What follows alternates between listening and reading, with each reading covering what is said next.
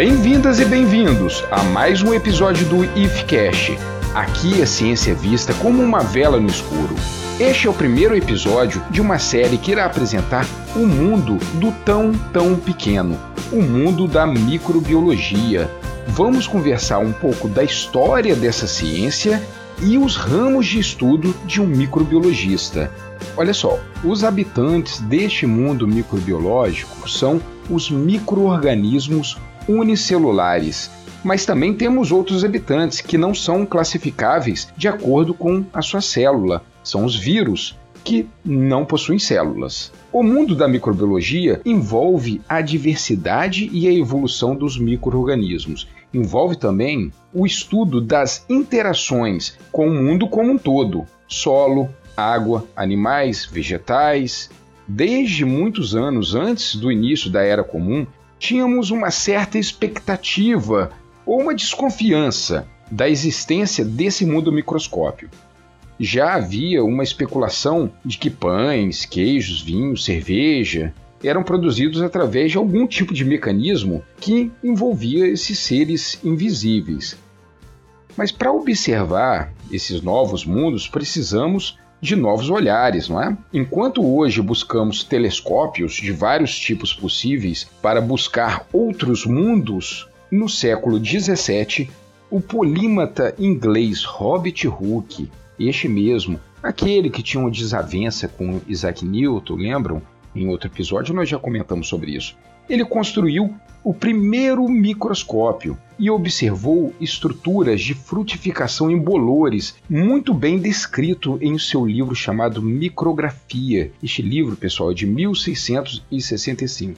A notícia do invento de Hooke correu rapidamente toda a Europa, chegando aos ouvidos de Anthony van Leeuwenhoek, que era um comerciante e construtor holandês. Leeuwenhoek construiu seu próprio microscópio, que por sinal era bem rudimentar comparado com o que nós temos hoje, mas o suficiente para observar este mundo do tão pequeno.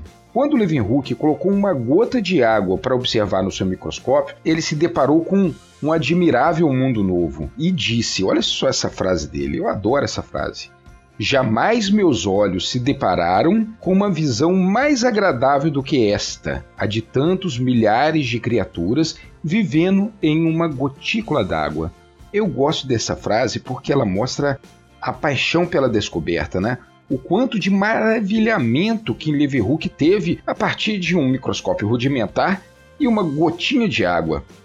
Essas observações, pessoal, foram relatadas em diversas cartas que foram enviadas para a Royal Society de Londres, né? que a gente marca né, o início ali da microbiologia mais ou menos por essa época. Mesmo com as suas descobertas, o progresso para o entendimento desse mundo microscópico foi muito lento. Somente no século XIX, olha só pessoal, dois séculos se passaram aí, que teríamos outros avanços que impulsionaram a resolução de questionamentos. Então, olha só, dois questionamentos importantes são responsáveis pelo impulso da microbiologia. O primeiro, sobre a geração espontânea. O material inanimado se transforma em organismos vivos. E o segundo questionamento importante é que a natureza das doenças infecciosas. Até naquela época, as doenças infecciosas eram tratadas como uma forma de Deus punir é, os seres humanos contra os seus pecados. Agora vamos conversar como os cientistas pesquisadores daquela época conseguiram resolver estes questionamentos. Então vamos agora ao primeiro questionamento, a questão da geração espontânea, que como eu já disse anteriormente, é quando você tem seres vivos surgindo a partir de uma matéria orgânica ou de matéria inorgânica ou uma combinação das duas, né? Por exemplo, o alimento apodrecia e quando observado no microscópio, estavam cheios de microorganismos e algumas larvas. Então, de onde surgiam esses microorganismos? Que não estavam presentes na carne fresca. Alguns argumentavam que surgiam através de germes que vinham através do ar.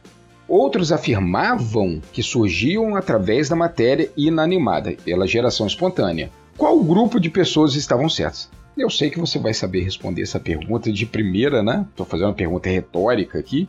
Mas esse problema, que parece ser simples, atraiu a atenção de um pesquisador com a mente muito aguçada. Seu nome era Louis Pasteur, que já era conhecido por ser um oponente de peso para as ideias da geração espontânea. Havia descoberto técnicas de fermentação demonstrando que aqueles micro-organismos que estavam presentes no ar eram responsáveis pela formação do fermentado. Ele postulou que as células estavam constantemente sendo depositadas e se multiplicavam quando as condições eram favoráveis.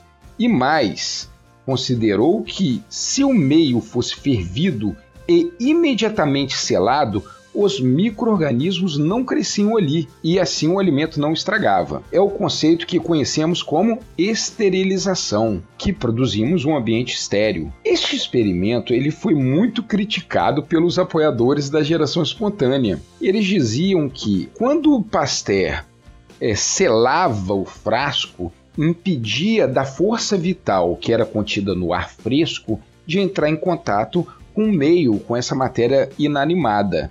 É, pessoal, mas Pasteur não ia deixar barato essa crítica, não, hein? Em 1894, ele desenhou um experimento simples, mas muito eficiente. Ele construiu um frasco com pescoço de cisne. Vamos lá, vamos ver se vocês conseguem entender aqui. Imagine um frasco e o pescoço desse frasco ele era retorcido para ficar no formato de um S tá? Então ali a gente tinha uma parte mais baixa e uma parte mais alta desse pescoço do frasco. Nesse frasco foi adicionado um tipo de caldo nutritivo. Tanto o caldo nutritivo quanto as voltas do pescoço do frasco foram esterilizados. Então, o que, que acontecia ali? O frasco ele continuava aberto, o ar continuava entrando, só que os micro-organismos que estavam particulados no ar, eles ficavam retidos na voltinha do S do pescoço, e assim os micro-organismos não tinham contato com o caldo nutritivo. Mas se esse frasco ele fosse um pouco inclinado, fazendo com que o caldo nutritivo entrasse em contato com aquele material particulado na voltinha do S, essa, esse caldo iria ficar contaminado, iria entrar em putrefação logo logo. Este experimento encerrou definitivamente as ideias da geração espontânea, que foi sepultada neste momento. A microbiologia ali então tomou um novo fôlego como uma ciência mais sólida, ah, olha só.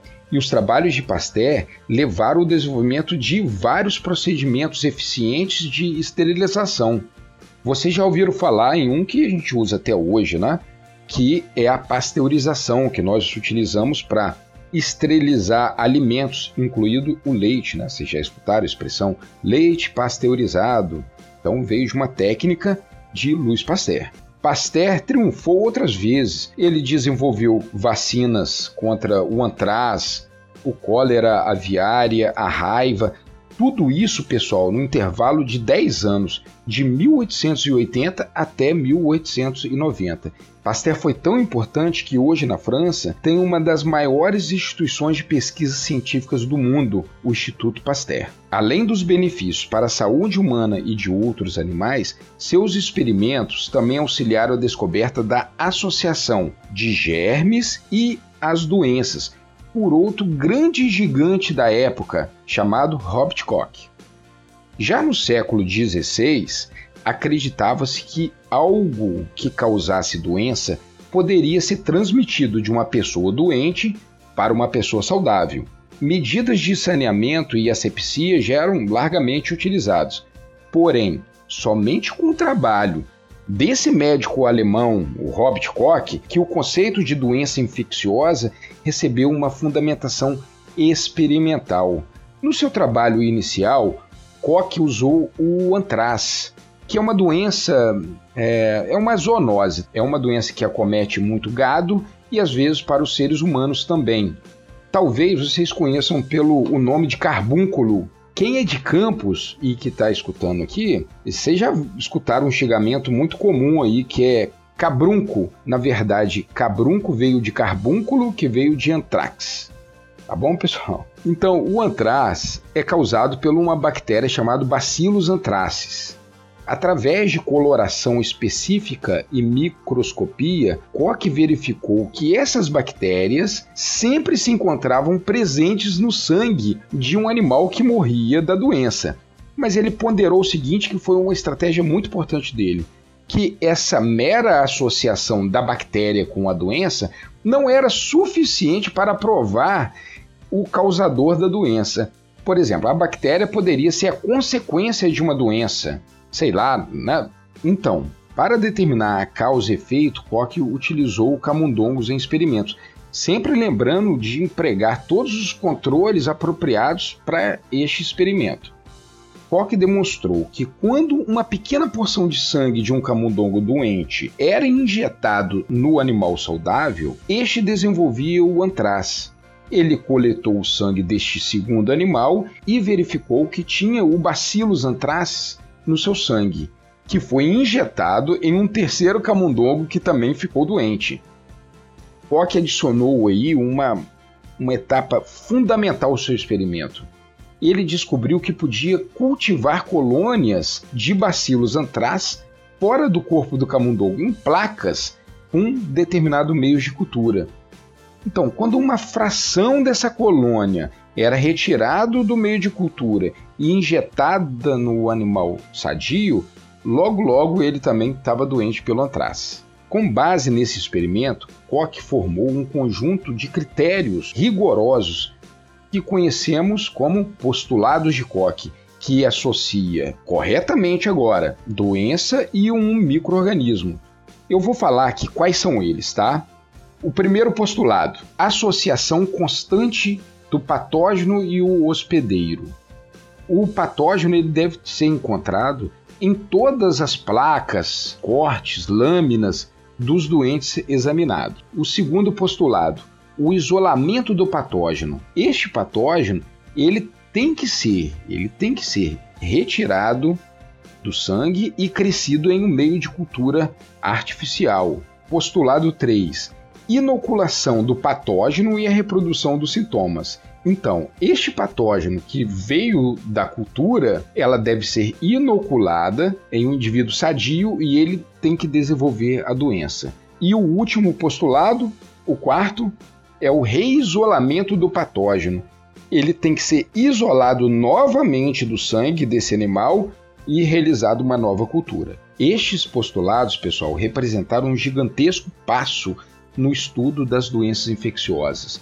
Com estes postulados, foram descobertos os agentes causadores das maiores doenças infecciosas dos seres humanos e dos animais, levando o desenvolvimento de tratamentos eficazes, prevenção e diagnóstico de doenças. Agora que os dois questionamentos básicos que eu mencionei no início, vou conversar um pouco com vocês sobre a era moderna da microbiologia. No século XX, a microbiologia desenvolveu rapidamente, seguindo duas direções diferentes, porém muito complementares: a aplicada e a básica. Durante este período, foram disponibilizadas novas ferramentas de laboratório para o estudo dos microorganismos e a ciência da microbiologia amadureceu originando subdisciplinas. Agora eu vou listar algumas subdisciplinas e são elas: microbiologia médica e a imunologia, descobrindo vários patógenos e as maneiras da infecção, ou até mesmo como que o nosso organismo se defende desses microorganismos.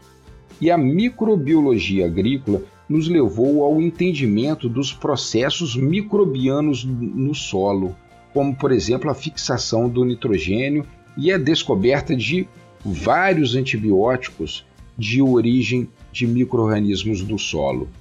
Outra questão importante é o avanço da sistemática microbiana, para a gente entender a hipótese filogenética para o nosso ancestral comum. Outro ponto importante é a microbiologia industrial, que é o cultivo de microorganismos em larga escala para a produção de produtos de interesse comercial. Falando de novo em Campos, lá em Campos tem uma indústria muito grande que agora eu esqueci o nome, ela chama. Ah, quando eu morava lá, o nome é Purac Síntese, mas ela mudou de nome. Então, lá se produz, através de, de microbiologia industrial, ácido lático, que é usado em diversos setores industriais. Outro ponto importante é a microbiologia aquática, que se estuda o tratamento de esgoto, o controle do clima global. A gente sabe que é, o oxigênio é produzido basicamente por micro-organismos aquáticos. Daí veio a microbiologia ambiental, que estuda basicamente o ciclo da matéria e energia no ecossistema ligados ao estudo da biodiversidade.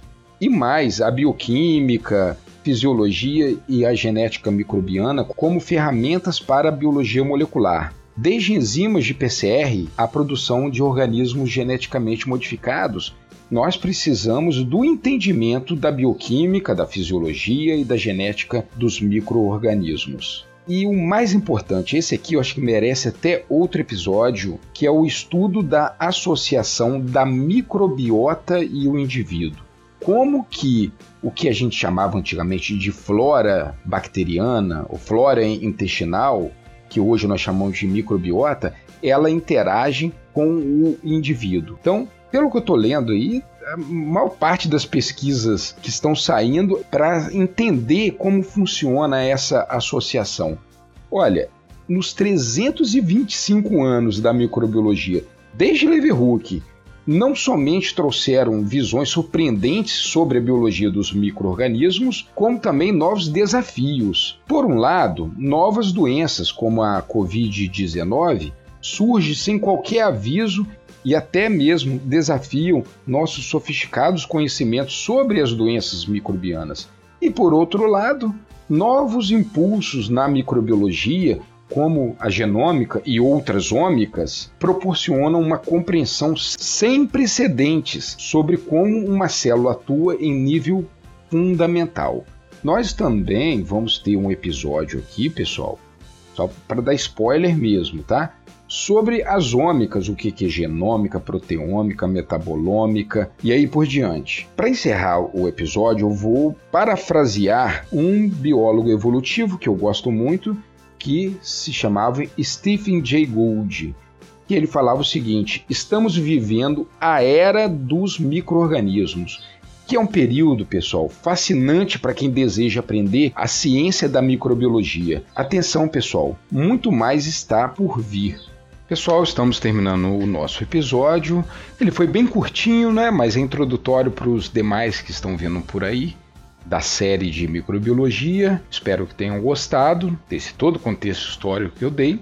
Com certeza eu deixei de fora vários outros cientistas que eu poderia falar aqui, mas para dar uma, uma amarrada no episódio, eu preferi mais esses dois pesquisadores. Mas é isso aí. Se gostaram do episódio, compartilhe. E um grande abraço e fui!